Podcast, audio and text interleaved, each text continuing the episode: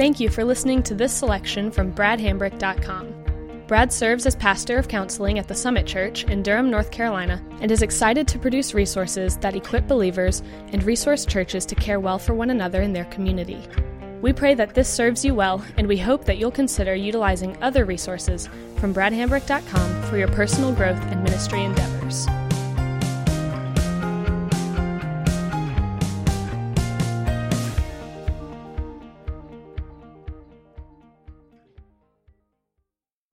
And so, as we come to understand that gospel story, uh, we then begin uh, to, to identify goals.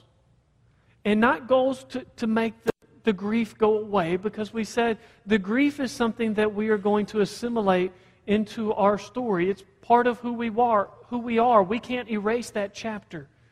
But the goals are to combat the impact of my suffering. And when we start talking about goals, it's one of those points where we just want to make it better. Uh, but Joseph Lehman, I think he helps us temper our expectations. He says, It is something altogether different to say that God's grace is sufficient for today when tomorrow holds no hope of any significant change.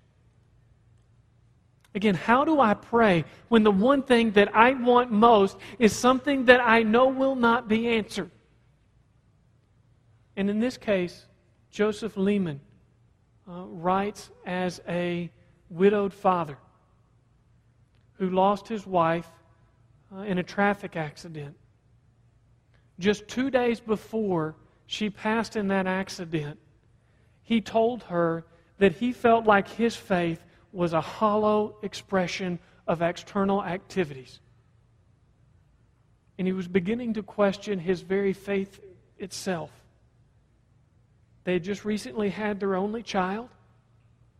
And at the time when he wrote this article, it was a decade later. And one of his goals, one of his dreams, one of the things that he wanted most was to be able to be married again and to share his life and to give his child a mother.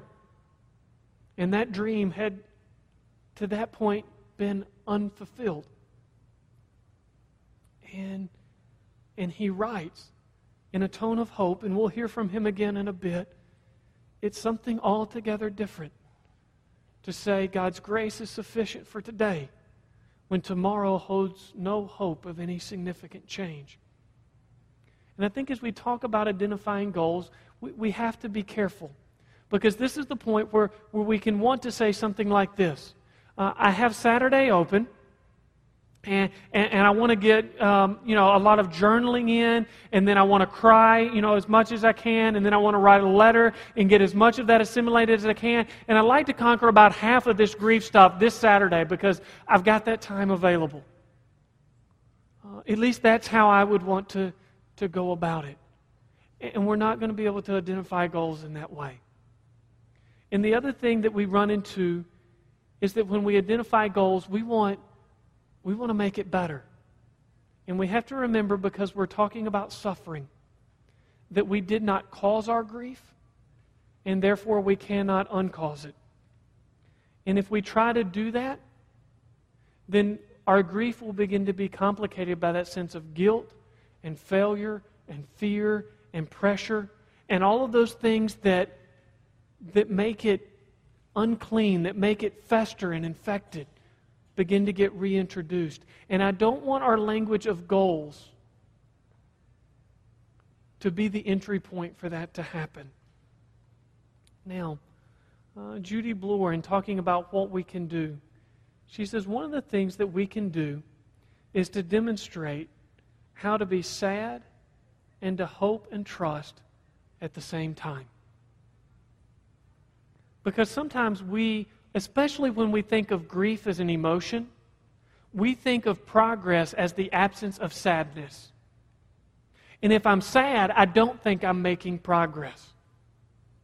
And so I think it's important as we talk about how we would hold those things together that we, that we talk about what is progress and what progress is not. Well, one thing, progress does not mean that you can or should forget. It's not possible, and if it was, it wouldn't be healthy. We're not ripping this chapter out of my life and trying to pretend as if it never happened. We're starting to look at what the next chapter of my life would look like and how it's going to be richer and fuller in light of this experience, as painful and tragic as it was. Progress does mean that you're able to enjoy the good memories. And Appendix D in the back of your seminar gives you a list of ways uh, that you can capture healthy memories and that you can make sure that they're there and you don't have to live in the fear if I don't replay them constantly, then they're going to be gone and the only thing that I have is taken from me. How do we capture memories in a healthy way? Uh, Appendix D helps us with that because progress does mean that we can enjoy the good memories. Progress does not mean that you no longer feel pain because of your loss. Too often we think of grief in an addiction mindset and pain becomes a relapse. And it carries with that sense of shame and failure. And those are those complicating variables that we want to put away. Progress does not mean that you no longer feel pain. Progress does mean that you experience a lessening of that pain. That with time it does become less intense, not less real. Progress does not mean that you believe life is fair or understand why we, we've talked about the fact that we may not get a why. Most of the times we do not. And that death is the intrusion of sin into our world, and therefore, by definition, it is not fair. Now, progress does mean that you can accept the different aspects of your loss. It, uh, progress means remembering your loved one realistically oftentimes when we lose a loved one, they become a saint, they become perfect. Uh, and if anybody says anything negative that might be related to the loved one that we lost, there's this intense reaction against that. Or everything that they did becomes good in their life, but becomes, in some ways, our standard of Jesus. Because being like them is a way that we feel like we have a piece of them with us. And progress in grief means that we remember them realistically strengths and weaknesses. In the letter that we read, one of the things I miss is your stubbornness. Uh, it, it's a real, authentic memory of that person. Progress means that you are growing in your walk with God. Uh, now, Gary Thomas gives us another area to think about identifying goals. He says times of deprivation, ill health, and even war don't preclude the need for pleasure. On the contrary, such seasons accentuate the need to find and perhaps rediscover the simplest pleasures of all. Uh, if I want to prove to you that I went to school for a really long time, I use a word like anhedonia, uh, which basically means the loss of pleasure. It is a common experience within the loss, within the experience of grief. That things that I once used to enjoy, just I don't enjoy them anymore. And part of identifying goals that are, that are healthy, that combat the impact of my suffering, is learning to enjoy those most simple and basic things again. If it was for me, and then this just gives you my kind of personal quirks and preferences, it might involve a cup of dark roast coffee, sitting outside, listening to birds, and watching squirrels.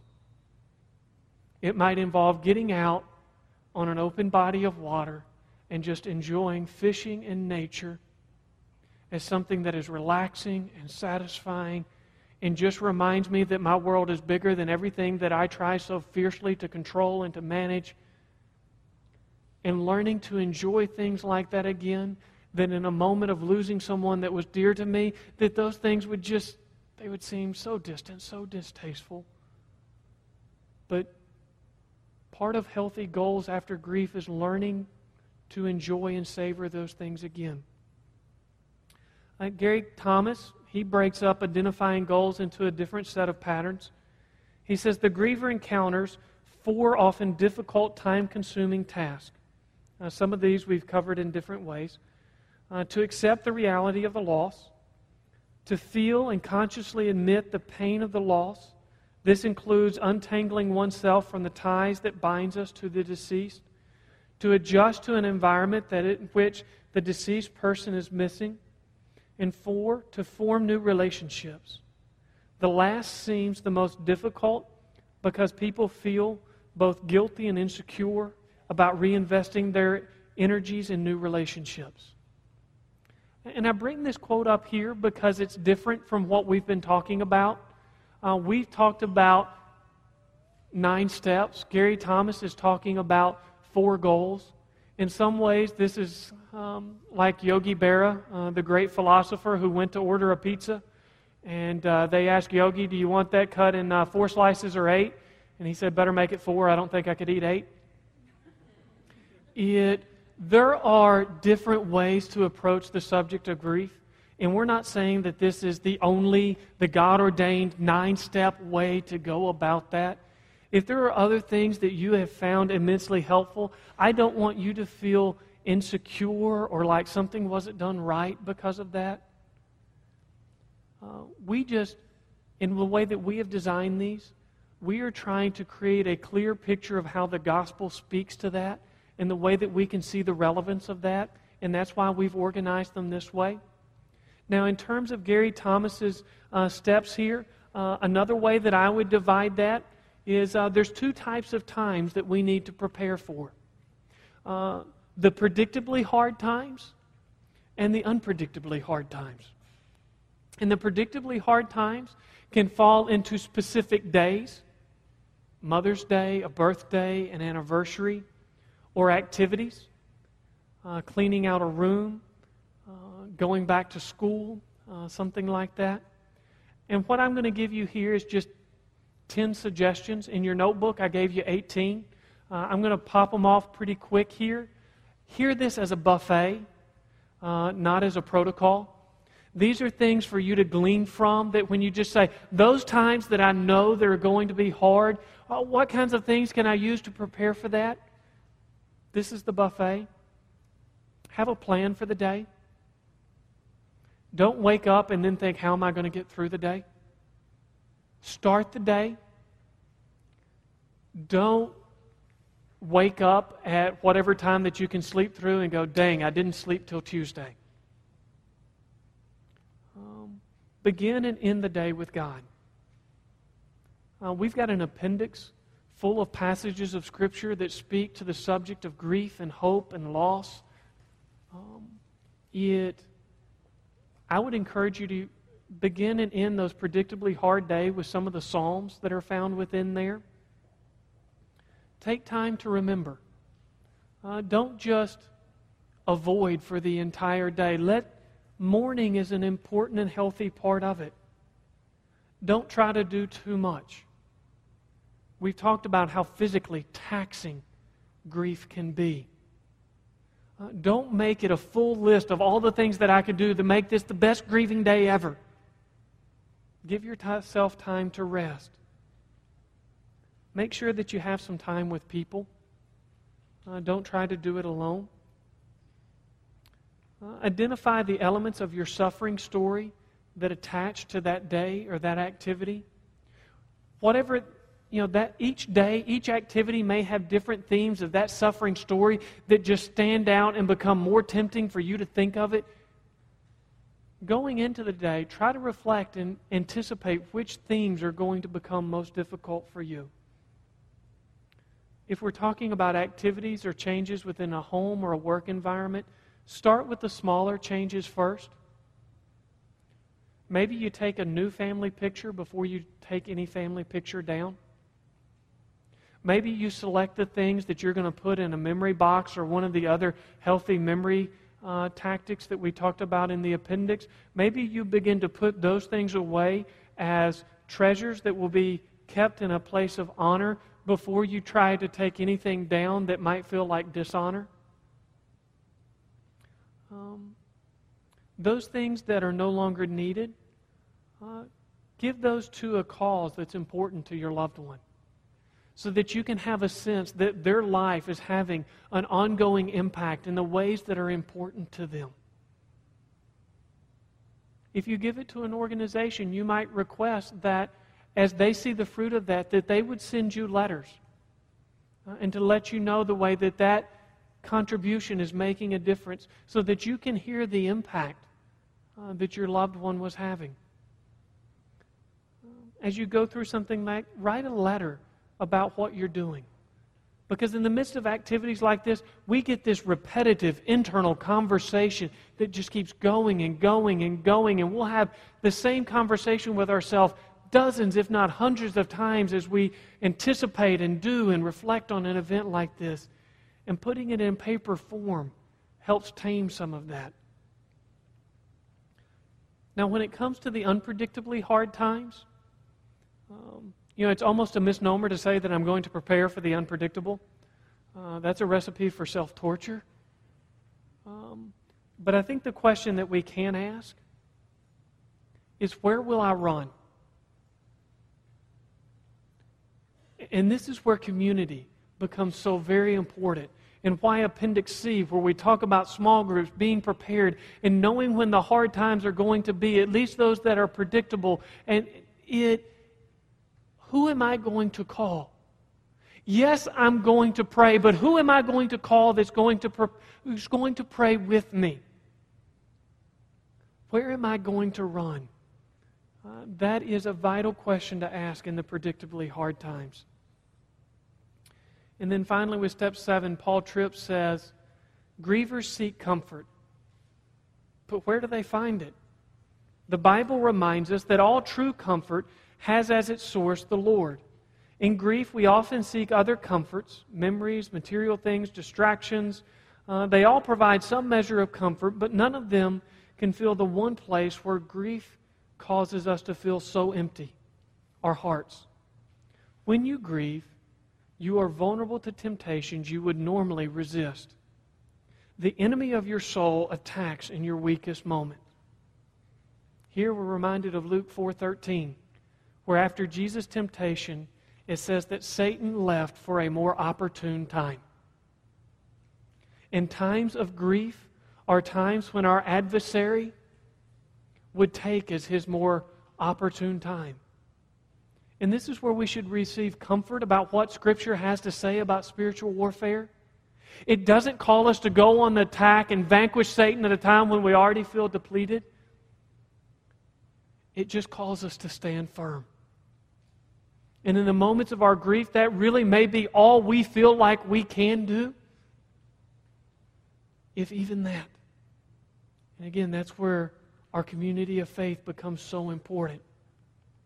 Now, you might read this quote and feel like what Gary Thomas said about simple pleasures and what Paul Tripp says about unhealthy forms of self rescue, that those are at odds.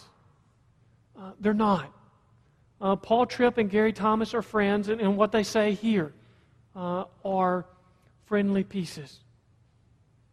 It, and so I'll try to draw some distinctions. Things like alcohol, drugs, uh, or starting a new mo- romantic relationship within that first year uh, are never good ideas during grief. Um, activities that have a strong zoning out quality uh, tend to lean into escapism. And so we want to be on guard for those kinds of things. Uh, activities that replace, replace healthy social times pouring myself into work so that I don't have to go to small group where people might actually ask me a question about how I'm doing. Um, they, they take on this self protective by isolation quality. And so, under identifying goals, one of those big questions that we have is what does a balanced life look like now? Again, the one that I lost whether it be a person, a role, an activity, they, they probably took a significant amount of my time, both in terms of active engagement in my thought life and just the way that I structure my life. And under healthy goals, I start to ask, what does a healthy life look like now? God has given me a 168 hour week. How do I divide that week now that honors and glorifies Him, that I can enjoy and feel His pleasure as I do that? What does that look like? That's a, a good way of capturing what we're after there.